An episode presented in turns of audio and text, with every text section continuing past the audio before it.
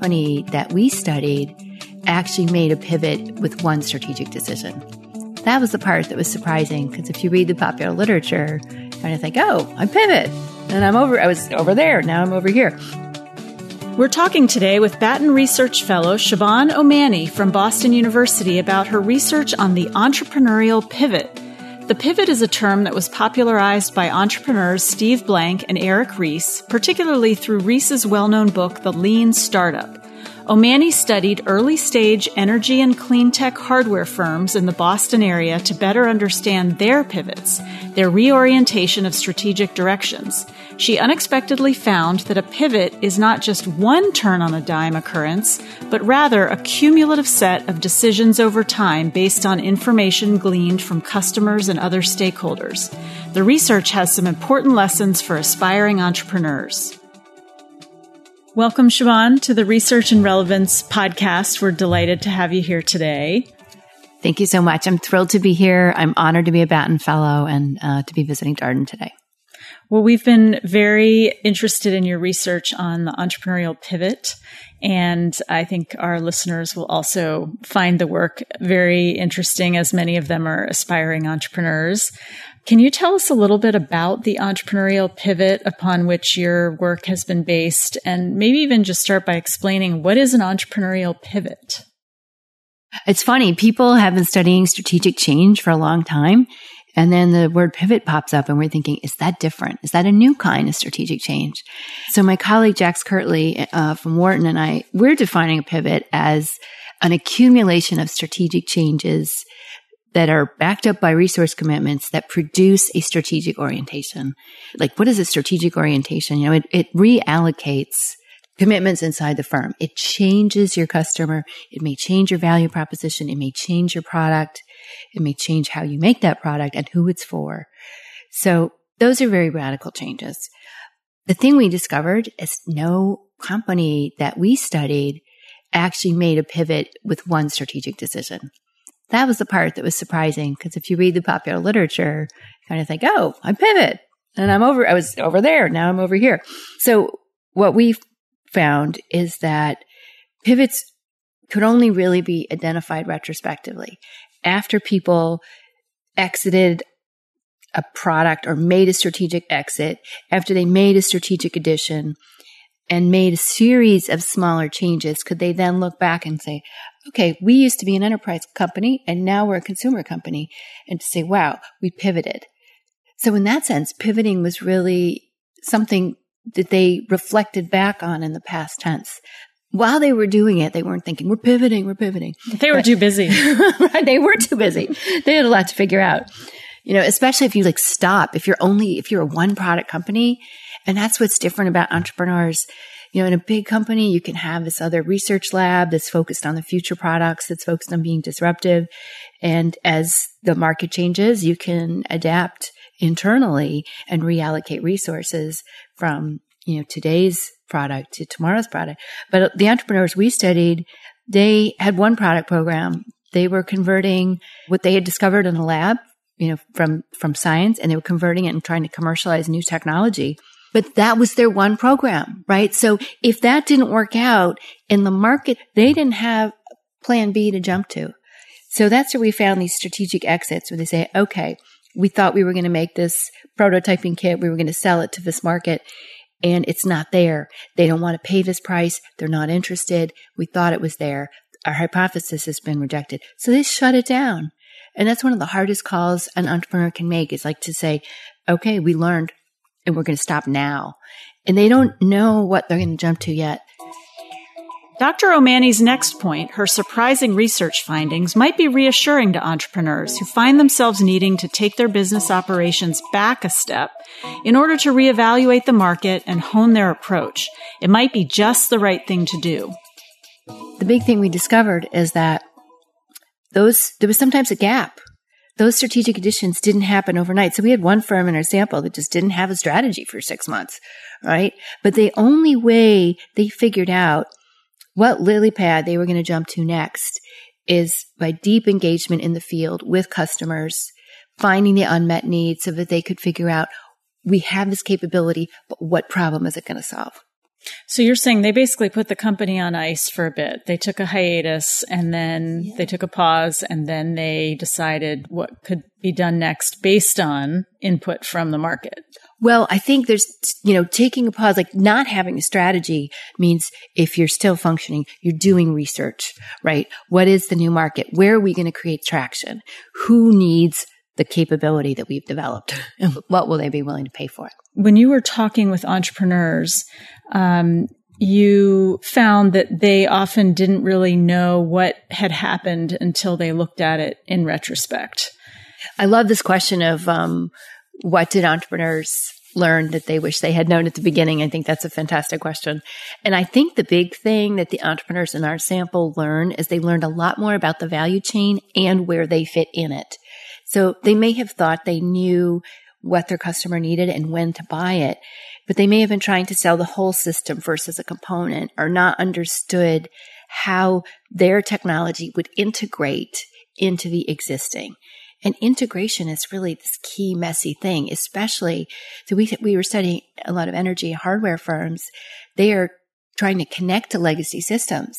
And they might have gone in thinking they could replace the legacy system and the client, the customer is like, well, no, uh, that, that system does other things for us. But, you know, if you could change your product and just give us this one component, we might be able to get a lot of utility out of that.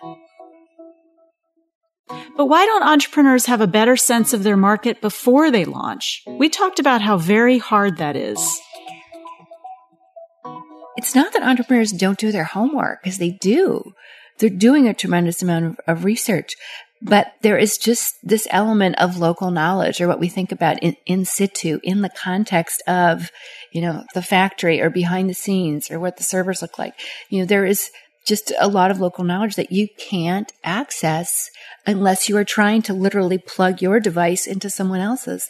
And that's where this new level of learning takes place.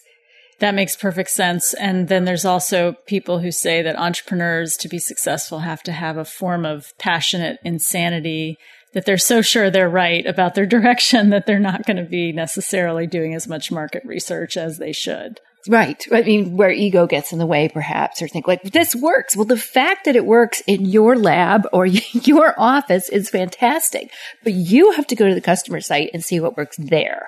And that's a different question. And that requires deep engagement. Dr. O'Mahony's research was especially interesting because she didn't just study software based firms that could test products just by writing code and with a low level of financial resources. The sample we studied, they were all working on energy, clean air. They were all focused on making power more efficient or making energy cleaner.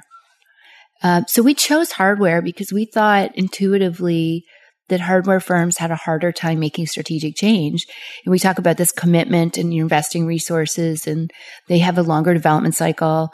I've studied a lot of software firms. I've studied open source. And if your software is nice and modular and clean, you can adapt certain parts easier. And the other nice thing about studying hardware is we had some traction about how and when they change their products. We could see it. And like you said, it's so much harder to scale something that requires fixed assets that cost a lot of money versus code that can just be, you can just write more of it very cheaply. Absolutely. The app economy. What are the implications of your work for entrepreneurs who might be listening or would be mm-hmm. entrepreneurs? I could sense that one of the things you would say is pay very close attention to your market and be nimble enough to pivot when market forces tell you to. But what else? I'm not sure that entrepreneurs are as nimble as, as we imagine them to be. They have committed to their investors and their funders. Um, we did not find as many pivots as we thought there would be based on the literature that's out there. Uh, people do make commitments. There are milestones. There are expectations. There is a path that they're on. And they've often brought in family, friends, angel investors, um, or just loans. We had a few in our sample with grants and loans. So, uh, you know, one of the things I would say to entrepreneurs is, what is your criteria for exit? There is, there's some new research out on, you know, there's social and legitimacy costs in the eyes of your stakeholders, and you have to think about how to manage that and what you're going to say when, you know, if, if you're pivoting while you're doing it, you may not want to say anything right away. You may want to wait till your your new path is more clear. But I think understanding, you know, what is the um, hypothesis being tested, people get that. They understand hypothesis testing. What they don't do is plan for the failure. Like, what would your criteria be to kill that program? And how might you leverage the un- the underlying capability or investment that you developed in there and reapply it to a new domain or a new market or a new customer. So you're saying it would actually be advisable that an entrepreneurial firm should have that kind of contingency planning going on, yeah. even as they're optimistic about market success. We tell our entrepreneurial students fail early and often, but we don't actually explain how to fail gracefully. And that's kind of what I mean. Like this is the criteria. If we don't see traction, if if we haven't sold anything by this point, if the 20 people we talked to at this fair don't give us feedback, you know, what is the data points that you're going to look to to say, okay, that hypothesis didn't work. And then how do we jump to hypothesis two, three? Lastly, Dr. O'Mahony told me that she was actually surprised by how few pivots companies make relative to the opportunities that arise we tried to identify all the strategic decisions that these firms faced, and they only made change less than 20% of the time. So one of the things we discovered that was interesting and surprising is the vast number of opportunities they had to change their strategy, which they did not pursue, which they turned down. You know, we've got someone from another country wants us to set up a, a lab there or engage in this partnership. And these, these opportunities came to them only because they were doing the work, because they had launched their strategy, because they were in business. These were not opportunities you could anticipate from the business plan. So by being engaged in the doing of their strategy, new opportunities emerged all the way. But um, the vast majority of them they said no to. So that was that was really you know, first when I, we were working on this, we're like, we don't have a finding because they said, because they're turning down change. But then we took that little sample, the people who picked change, and that's where we started to figure out how all these little changes added up to pivots. Siobhan, thank you very much for joining us today for the Research and Relevance podcast. Thank you, Erica. I enjoyed it. This has been the Research and Relevance Podcast. I'm Erica Herz with the Batten Institute for Entrepreneurship and Innovation at the UVA Darden School of Business. Our producer is Gary Peters. If you enjoyed this podcast and want to learn more about Darden's entrepreneurship and innovation research, please visit ideas.darden.virginia.edu.